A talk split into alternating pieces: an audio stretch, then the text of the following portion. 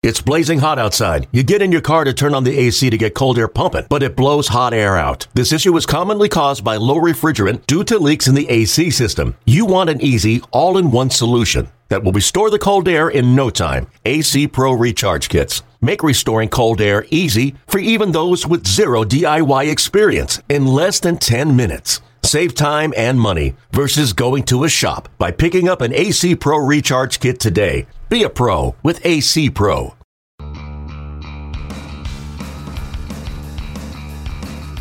You're listening to MLB.com Extras, brought to you by the MLB.com shop. Hi, everybody. Welcome to MLB.com Extras. I'm Matthew Leach, talking Atlanta Braves with MLB.com's Braves beat reporter Mark Bowman. Mark, it, it there seemed to be a lot. It seems to be a lot of chatter about some pretty big moves, or at least potential big moves for the Braves this winter. The thing you wrote about recently, and it really touched on a couple times, is the possibility of trading one of their real centerpiece players, Jason Heyward and, and Justin Upton. What do you think the odds are of one of those two guys not being with this club on opening day? I think the odds of at least one of them not being with the club are uh, probably slightly uh, close, you know, somewhere between 60 to 70 percent chance trading them both uh, which you know in some ways may be uh, their best move. Uh, would be, I'd say, where we're looking closer to 30 to 40 percent chance. And, I, you know, the reason that I, you know, am, am of the opinion that that they should go ahead and, and trade both of them. I, I think when you take a step back, see where they are, see where their farm system is, um, and you know, especially from a pitching standpoint, uh, that they're weak not only in their major league ready what they have available to themselves uh, available for next year and for for a few years to come. Um, I, I think when you look at uh, Jason and uh, Heyward and Justin Upton and say I have a chance of uh, re-signing either of them after next year when they're free agents, I, I think that the, the greater return uh, than getting a draft choice for both of them in 2016 would be go, to go ahead and start replenishing your rotation and your farm system now uh, by dealing both of them. Now, if you do that, you know you're basically uh, throwing in the towel probably for 2015, and it's it, you know it's, it's going to be a rebuilding year. Uh, but but I think if you truly are, are aiming to uh, take advantage of you know the, what you already have in place, you know, they've got a, a decent uh, young core already in place, so they've locked up some of these players if you want to make the most of that in 2000, maybe 2016, but more 2017 when they move into the new stadium and beyond, I think you need to start replenishing uh, your farm system and, and uh, you know start getting some arms in here uh, to to build a rotation. It's already uh, you know you you've got the makings of a decent one with Julio Teheran and Alex Wood and Mike Minor.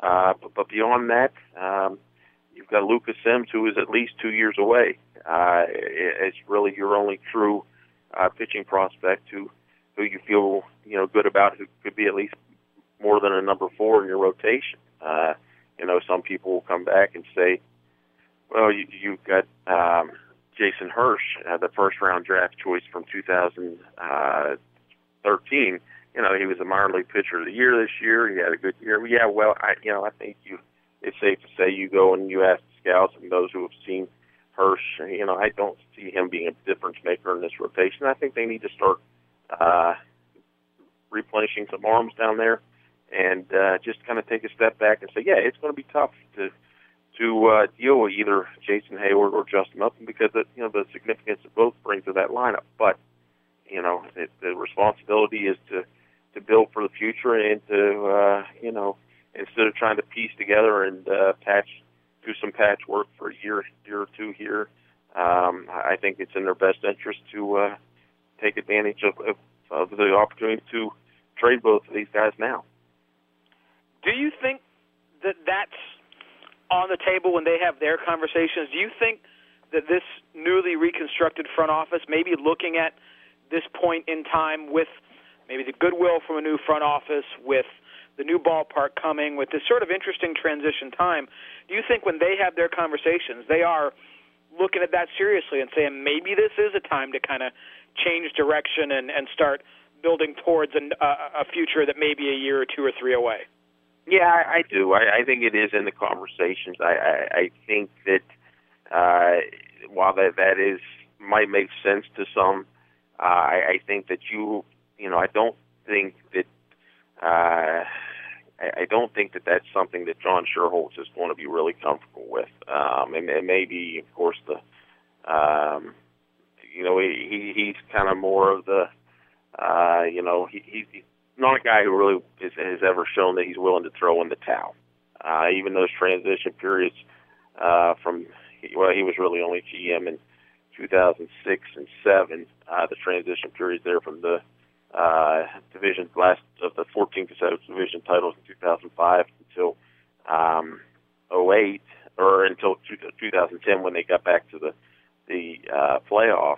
Um, you know, they they never really uh, did have a you know one of those periods where they're just going to go ahead and dump guys and, and and start off completely over. But it was a completely different position then. They you know they they had some pieces. They they were relatively young, um, and you know, and, and Frank to Frank Wren's credit, um, you know, he inherited uh, you know a, a rough situation there when he came in um, in 2007 because in some ways, you know, John Schuerholz actually went the opposite way right before he he exited uh, or, or ended his days as GM. You know, he he made the Mark Teixeira trade, which uh, you know in some ways, you know, people continue to to talk about how much the Braves gave up in that in that one deal. Um, you know, he rolled the dice and went for it. Um, you know, for for what basically became one calendar year, one uh, you know, would have counted, you know, or one full season uh, broken up into two different years of Mark Teixeira. Um, you know, I, I think that you know if I if I had to guess, uh, John Schuerholz will be hesitant to, to to to make that big move where you would trade both of those guys. I mean, the other question is, is if you if you did make that move, if if you said, okay, you know what, we are going to um, throw in the towel for 2015. We're going to start looking solely to the future by trading up in the Heyward. Then you have to take a step back and say, you know, should you trade Craig Kimbrel at the same time?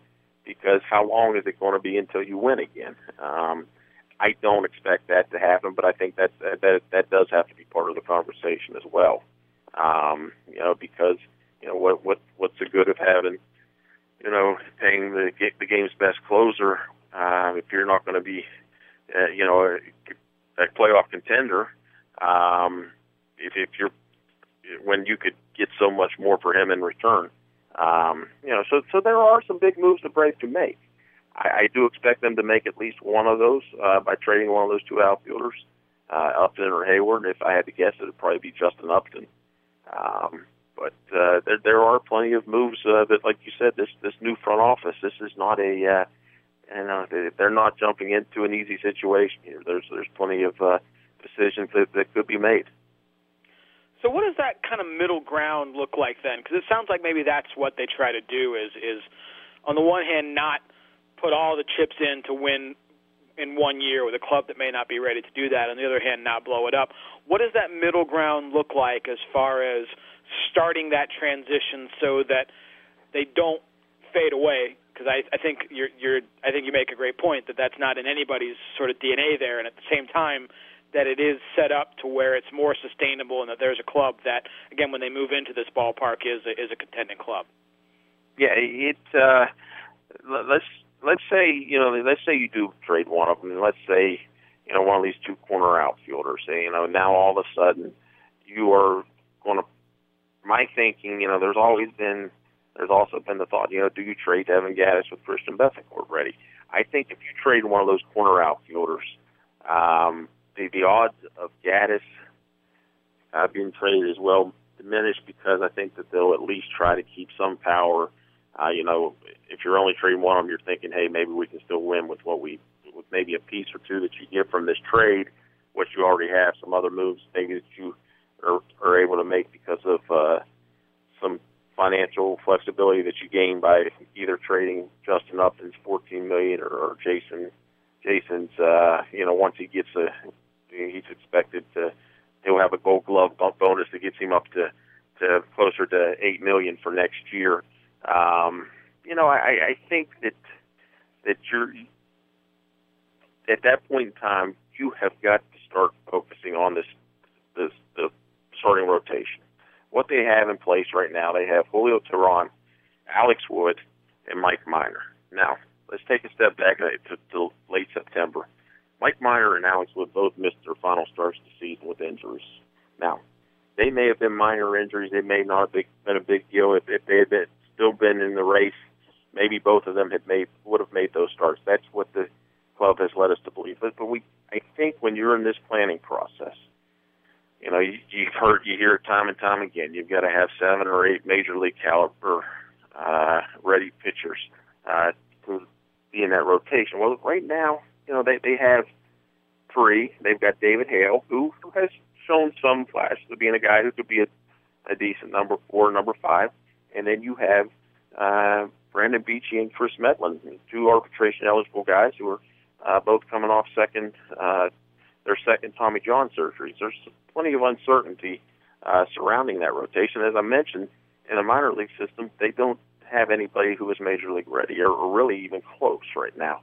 So I, I think that that is, you know, if you're going to compete in the, you know, in this game, obviously it's it's no secret you you need pitching and and you need pitching depth because you're not going to go through a season without uh, uh, having to to replace a guy here or there.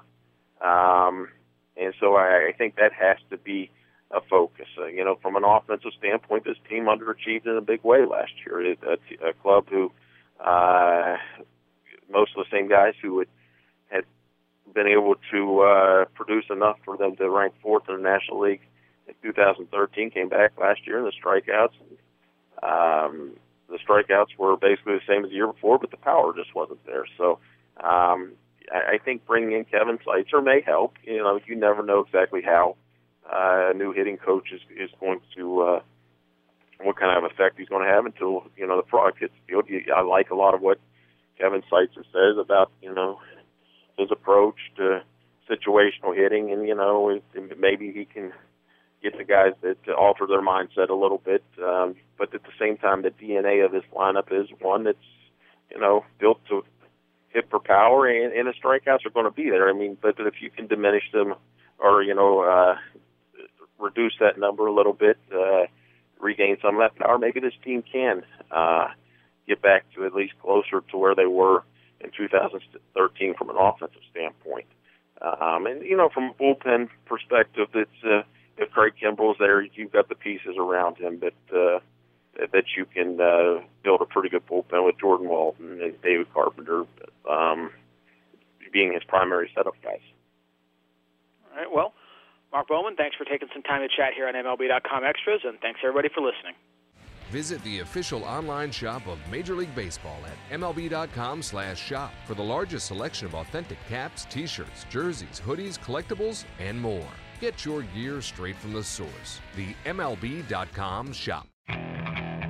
Okay, picture this: it's Friday afternoon when a thought hits you. I can waste another weekend doing the same old whatever, or I can conquer it. I can hop into my all new Hyundai Santa Fe and hit the road. Any road. The steeper, the better.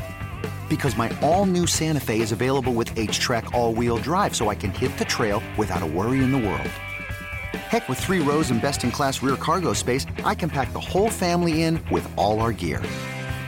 We've got available dual wireless charging for our phones, so we'll never lose touch with civilization, and we won't lose touch with the primordial power of Mother Earth. So, which is it? Waste the weekend or do something a little more epic? And conquer it in the all new Hyundai Santa Fe. Visit HyundaiUSA.com or call 562 for more details. Hyundai, there's joy in every journey.